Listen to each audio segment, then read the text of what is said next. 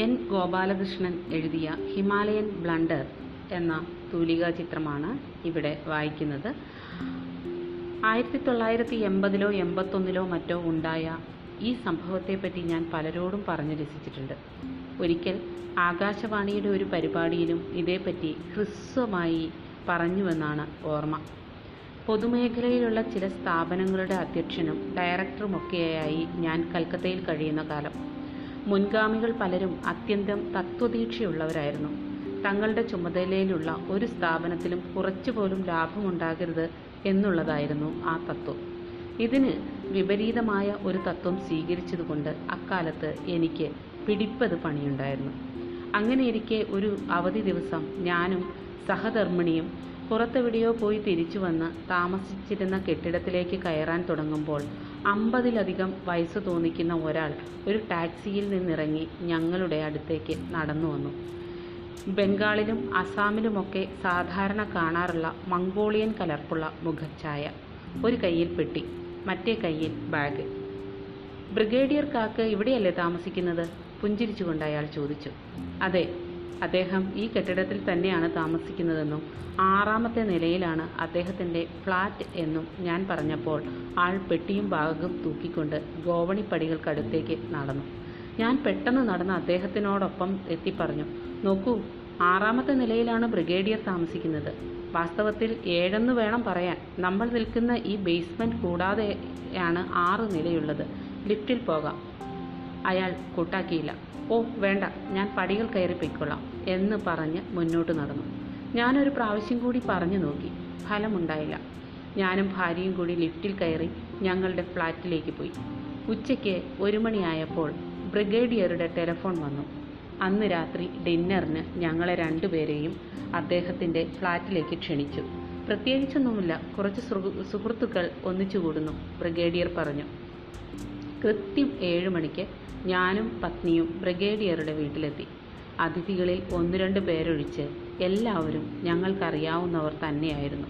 സുഹൃത്തുക്കളോട് സംസാരിച്ചു കൊണ്ടിരുന്ന എന്റെ കൈപിടിച്ച് ബ്രിഗേഡിയർ എന്നെ ഹാളിന്റെ മറ്റേ അറ്റത്തേക്ക് കൂട്ടിക്കൊണ്ടുപോയി.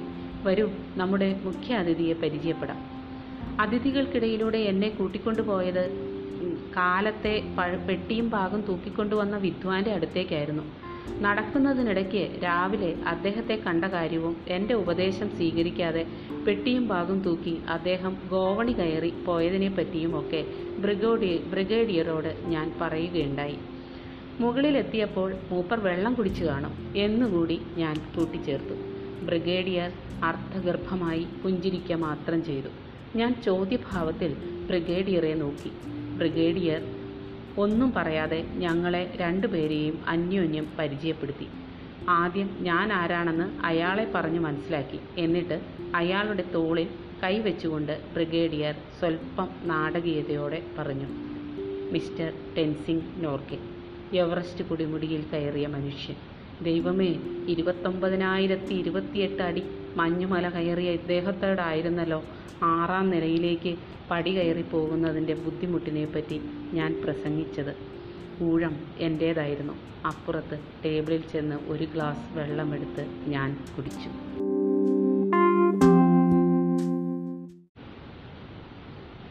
എല്ലാം അറിഞ്ഞ കുന്തൻ എൻ ഗോപാലകൃഷ്ണൻ. എറണാകുളത്ത് ഫിലിപ്പ് ജേക്കബ് എന്നൊരാൾ താമസമുണ്ട്. സംഗീതത്തിലും സാഹിത്യത്തിലുമുള്ള തന്റെ ജന്മസിദ്ധമായിട്ടുള്ള കഴിവുകളുടെ ചെറിയൊരംശം പോലും പ്രയോജനപ്പെടുത്താതെ ഒരു ബ്യൂറോക്രാറ്റായി ജീവിതം കഴിച്ച ഫിലിപ്പ് ജേക്കബ്.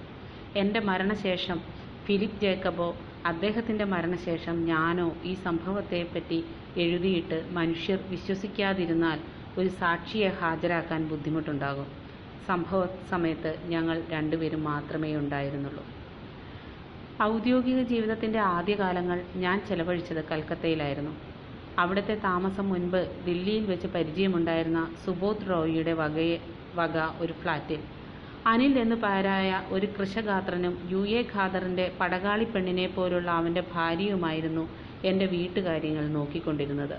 അതേ പുരയിടത്തിലുള്ള ഒരു വലിയ സൗധത്തിൽ സുബോധ് റോയും അദ്ദേഹത്തിന്റെ രണ്ട് സഹോദരന്മാരും അവരുടെയൊക്കെ ഭാര്യമാരും കുട്ടികളും ഉൾപ്പെട്ട കൂട്ടുകുടുംബം. സുബോധിന്റെ അമ്മയായിരുന്നു ഈ കുടുംബത്തിന്റെ നാഥ.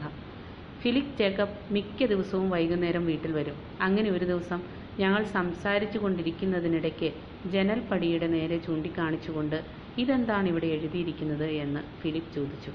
ജനലിലെ ഫ്രെയിമിൽ ദേവനാഗരി ലിപിയിൽ കുന്തൻ എന്ന് കൊത്തിവെച്ചിരുന്നു. അന്ന് രാത്രിയിൽ ഞങ്ങൾ രണ്ടുപേർക്കും അത്താഴം സുബോധിന്റെ വീട്ടിലായിരുന്നു. ഞങ്ങൾ സുബോധിന്റെ അമ്മയുമായി സംസാരിച്ചു കൊണ്ടിരിക്കുമ്പോൾ ജനൽപ്പടിയിൽ കുന്തൻ എന്ന് കൊത്തിവെച്ചിരിക്കുന്നതിനെപ്പറ്റി അവരോട് പറഞ്ഞു. എൺപത് കഴിഞ്ഞ ശുഭ്ര വസ്ത്രധാരിയ ശുഭ്ര വസ്ത്രധാരിണിയായ ഒരു വിധവയായിരുന്നു ആ അമ്മ. ചെറുപ്പകാലത്തെ കത്തുന്ന സൗന്ദര്യം ഭക്തിയുദിപ്പിക്കുന്ന ഒരു തേജസ്സായി വാർദ്ധക്യത്തിലും അവരുടെ മുഖത്ത് വിളങ്ങിയിരുന്നു. കുന്തൻ എന്ന് കേട്ടപ്പോൾ അവരുടെ കണ്ണുകൾ വാത്സല്യം കൊണ്ട് വിടർന്നു. മോനെ അത് കുന്തൻലാൽ അവിടെ എഴുതി വെച്ചതാകും. കുറേ കാലം മുൻപ് കുന്തൻലാലാണ് ആ ഫ്ലാറ്റിൽ താമസിച്ചിരുന്നത്. എന്ത് നല്ല മനുഷ്യനായിരുന്നു. പഞ്ചാബിലാണ് ജനിച്ചത്. ഇവിടെ വന്നപ്പോൾ ആരോ സുബോധിന്റെ അച്ഛന് പരിചയപ്പെടുത്തി കൊടുത്തു. അങ്ങനെ ഇവിടെ താമസമാക്കി. ഈ വീടും ഇവിടുത്തെ ആളുകളും ഒക്കെയായിട്ട് വളരെ അടുപ്പത്തിലായിരുന്നു. രാവിലെ തോട്ടത്തിലൊക്കെ ചുറ്റി നടക്കും. ബീഹാറികളായ തോട്ടക്കാരുമായി ഹിന്ദിയിൽ പലതും സംസാരിച്ച് രസിക്കും. സുബോധും സുശീലും രേണുവും ഒക്കെ സ്കൂളിലേക്ക് പുറപ്പെടുമ്പോൾ അവരുടെ കൂടെ പുറത്തേക്ക് പോകും. ചിലപ്പോൾ അകത്ത് വന്ന് എന്നെ കാണും. അതുപോലെ വൈകുന്നേരം വന്നവരും എല്ലാവരോടും എന്തെങ്കിലും കളിതമാശകൾ പറഞ്ഞ് കുറേ സമയം ചെലവഴിക്കും. എന്റെ കൂടെ വന്നിരുന്ന് ചായ കുടിക്കുമ്പോൾ പഞ്ചാബിലെ പല കഥകളും ഐതിഹ്യങ്ങളും ഒക്കെ പറഞ്ഞു കേൾപ്പിക്കുമായിരുന്നു.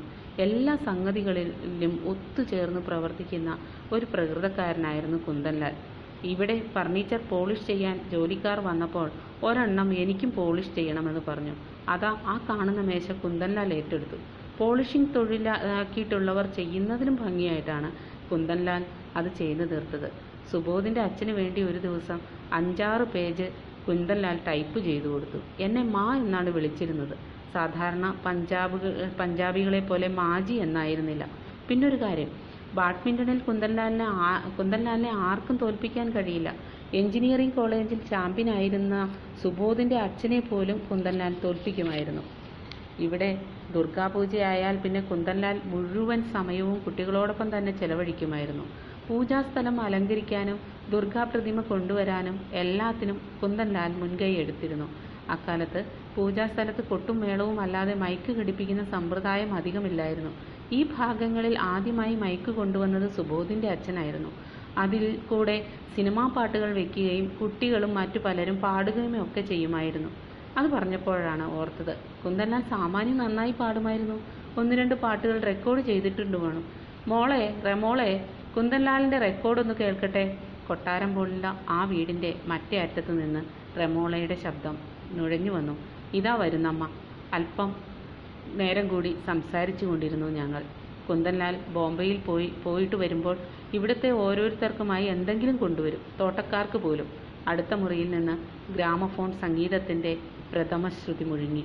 കുന്തൻലാലിന്റെ പാട്ട് കേൾക്കാൻ തയ്യാറായിട്ടിരുന്ന ഫിലിപ്പും ഞാനും അത്ഭുത സ്തബ്ധരായി ഇരുന്നുപോയി പിയാനോയുടെ ഒന്ന് രണ്ട് മണിസ്വനങ്ങൾക്ക് ശേഷം ഹൃദയം തകർക്കുന്ന ശോകം നിറഞ്ഞ ഗാനവീചികൾ സോജാ രാജകുമാരി. സുബോധിന്റെ അമ്മ അതുവരെ സംസാരിച്ചു കൊണ്ടിരുന്നത് കുന്തല്ലാൽ എന്നു പേരുള്ള കെ എൽ സൈഗാളിനെ പറ്റിയായിരുന്നു. അവർക്ക് അത്രയേ അറിയുമായിരുന്നുള്ളൂ. പക്ഷേ സൈഗാളിനെ പറ്റി ഇതേക്കാളേറെ എന്തറിയാൻ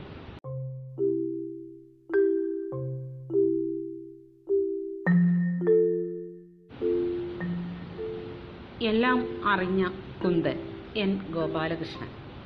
എറണാകുളത്ത് ഫിലിപ്പ് ജേക്കബ് എന്നൊരാൾ താമസമുണ്ട്. സംഗീതത്തിലും സാഹിത്യത്തിലുമുള്ള തന്റെ ജന്മസിദ്ധമായിട്ടുള്ള കഴിവുകളുടെ ചെറിയൊരംശം പോലും പ്രയോജനപ്പെടുത്താതെ ഒരു ബ്യൂറോക്രാറ്റായി ജീവിതം കഴിച്ച ഫിലിപ്പ് ജേക്കബ്.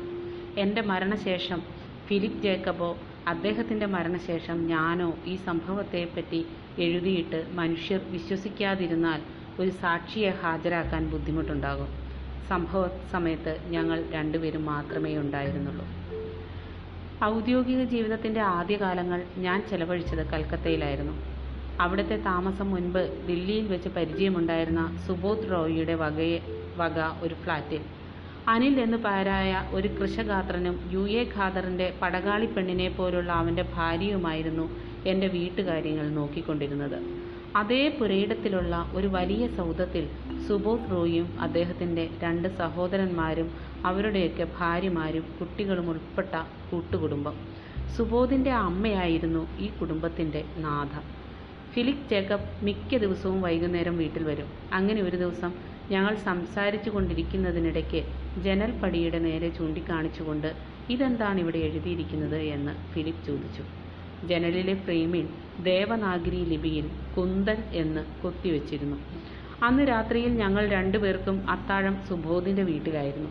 ഞങ്ങൾ സുബോധിന്റെ അമ്മയുമായി സംസാരിച്ചു കൊണ്ടിരിക്കുമ്പോൾ ജനൽപ്പടിയിൽ കുന്തൻ എന്ന് കൊത്തിവെച്ചിരിക്കുന്നതിനെപ്പറ്റി അവരോട് പറഞ്ഞു. എൺപത് കഴിഞ്ഞ ശുഭ്ര വസ്ത്രധാരിയ ശുഭ്ര വസ്ത്രധാരിണിയായ ഒരു വിധവയായിരുന്നു ആ അമ്മ. ചെറുപ്പകാലത്തെ കത്തുന്ന സൗന്ദര്യം ഭക്തി ഉദിപ്പിക്കുന്ന ഒരു തേജസ്സായി വാർദ്ധക്യത്തിലും അവരുടെ മുഖത്ത് വിളങ്ങിയിരുന്നു. കുന്തൻ എന്ന് കേട്ടപ്പോൾ അവരുടെ കണ്ണുകൾ വാത്സല്യം കൊണ്ട് വിടർന്നു. മോനെ അത് കുന്തൻലാൽ അവിടെ എഴുതി വെച്ചതാകും. കുറേ കാലം മുൻപ് കുന്തൻലാലാണ് ആ ഫ്ലാറ്റിൽ താമസിച്ചിരുന്നത്. എന്ത് നല്ല മനുഷ്യനായിരുന്നു. പഞ്ചാബിലാണ് ജനിച്ചത്. ഇവിടെ വന്നപ്പോൾ ആരോ സുബോധിന്റെ അച്ഛന് പരിചയപ്പെടുത്തി കൊടുത്തു. അങ്ങനെ ഇവിടെ താമസമാക്കി. ഈ വീടും ഇവിടുത്തെ ആളുകളും ഒക്കെയായിട്ട് വളരെ അടുപ്പത്തിലായിരുന്നു. രാവിലെ തോട്ടത്തിലൊക്കെ ചുറ്റി നടക്കും. ബീഹാറികളായ തോട്ടക്കാരുമായി ഹിന്ദിയിൽ പലതും സംസാരിച്ച് രസിക്കും. സുബോധും സുശീലും രേണുവും ഒക്കെ സ്കൂളിലേക്ക് പുറപ്പെടുമ്പോൾ അവരുടെ കൂടെ പുറത്തേക്ക് പോകും. ചിലപ്പോൾ അകത്ത് വന്ന് എന്നെ കാണും. അതുപോലെ വൈകുന്നേരം വന്നവരും എല്ലാവരോടും എന്തെങ്കിലും കളിതമാശകൾ പറഞ്ഞ് കുറേ സമയം ചെലവഴിക്കും. എന്റെ കൂടെ വന്നിരുന്ന് ചായ കുടിക്കുമ്പോൾ പഞ്ചാബിലെ പല കഥകളും ഐതിഹ്യങ്ങളും ഒക്കെ പറഞ്ഞു കേൾപ്പിക്കുമായിരുന്നു. എല്ലാ സംഗതികളിലും ഒത്തുചേർന്ന് പ്രവർത്തിക്കുന്ന ഒരു പ്രകൃതക്കാരനായിരുന്നു കുന്ദൻലാൽ ഇവിടെ ഫർണിച്ചർ പോളിഷ് ചെയ്യാൻ ജോലിക്കാർ വന്നപ്പോൾ ഒരെണ്ണം എനിക്കും പോളിഷ് ചെയ്യണമെന്ന് പറഞ്ഞു. അതാ ആ കാണുന്ന മേശ കുന്ദൻലാൽ ഏറ്റെടുത്തു. പോളിഷിംഗ് തൊഴിലാക്കിയിട്ടുള്ളവർ ചെയ്യുന്നതിലും ഭംഗിയായിട്ടാണ് കുന്ദൻലാൽ അത് ചെയ്തു തീർത്തത്. സുബോധിന്റെ അച്ഛന് വേണ്ടി ഒരു ദിവസം അഞ്ചാറ് പേജ് കുന്തൻലാൽ ടൈപ്പ് ചെയ്തു കൊടുത്തു. എന്നെ മാ എന്നാണ് വിളിച്ചിരുന്നത്. സാധാരണ പഞ്ചാബ് പഞ്ചാബികളെ പോലെ മാജി എന്നായിരുന്നില്ല. പിന്നൊരു കാര്യം ബാഡ്മിന്റണിൽ കുന്തൻലാലിനെ ആ കുന്ദൻലാലിനെ ആർക്കും തോൽപ്പിക്കാൻ കഴിയില്ല. എഞ്ചിനീയറിംഗ് കോളേജിൽ ചാമ്പ്യനായിരുന്ന സുബോധിന്റെ അച്ഛനെ പോലും കുന്തൻലാൽ തോൽപ്പിക്കുമായിരുന്നു. ഇവിടെ ദുർഗാപൂജയായാൽ പിന്നെ കുന്തൻലാൽ മുഴുവൻ സമയവും കുട്ടികളോടൊപ്പം തന്നെ ചെലവഴിക്കുമായിരുന്നു. പൂജാസ്ഥലം അലങ്കരിക്കാനും ദുർഗാ പ്രതിമ കൊണ്ടുവരാനും എല്ലാത്തിനും കുന്തൻലാൽ മുൻകൈ എടുത്തിരുന്നു. അക്കാലത്ത് പൂജാസ്ഥലത്ത് കൊട്ടും മേളവും അല്ലാതെ മൈക്ക് ഘടിപ്പിക്കുന്ന സമ്പ്രദായം അധികമില്ലായിരുന്നു. ഈ ഭാഗങ്ങളിൽ ആദ്യമായി മൈക്ക് കൊണ്ടുവന്നത് സുബോധിന്റെ അച്ഛനായിരുന്നു. അതിൽ കൂടെ സിനിമാ പാട്ടുകൾ വെക്കുകയും കുട്ടികളും മറ്റു പലരും പാടുകയും ഒക്കെ ചെയ്യുമായിരുന്നു. അത് പറഞ്ഞപ്പോഴാണ് ഓർത്തത് കുന്ദൻലാൽ സാമാന്യം നന്നായി പാടുമായിരുന്നു. ഒന്ന് രണ്ട് പാട്ടുകൾ റെക്കോർഡ് ചെയ്തിട്ടുണ്ട് വേണം. മോളെ റെമോളെ കുന്ദൻലാലിന്റെ റെക്കോർഡ് ഒന്ന് കേൾക്കട്ടെ? കൊട്ടാരം പോലുള്ള ആ വീടിന്റെ മറ്റേ അറ്റത്ത് നിന്ന് റെമോളയുടെ ശബ്ദം നുഴഞ്ഞു വന്നു. ഇതാ വരുന്നമ്മ.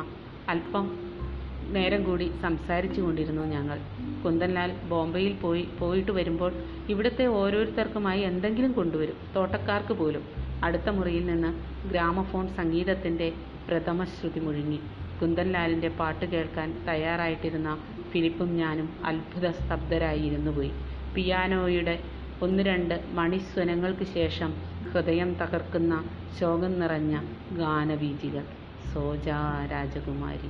സുബോധിന്റെ അമ്മ അതുവരെ സംസാരിച്ചു കൊണ്ടിരുന്നത് കുന്തല്ലാൽ എന്നു പേരുള്ള കെ എൽ സൈഗാളിനെ പറ്റിയായിരുന്നു.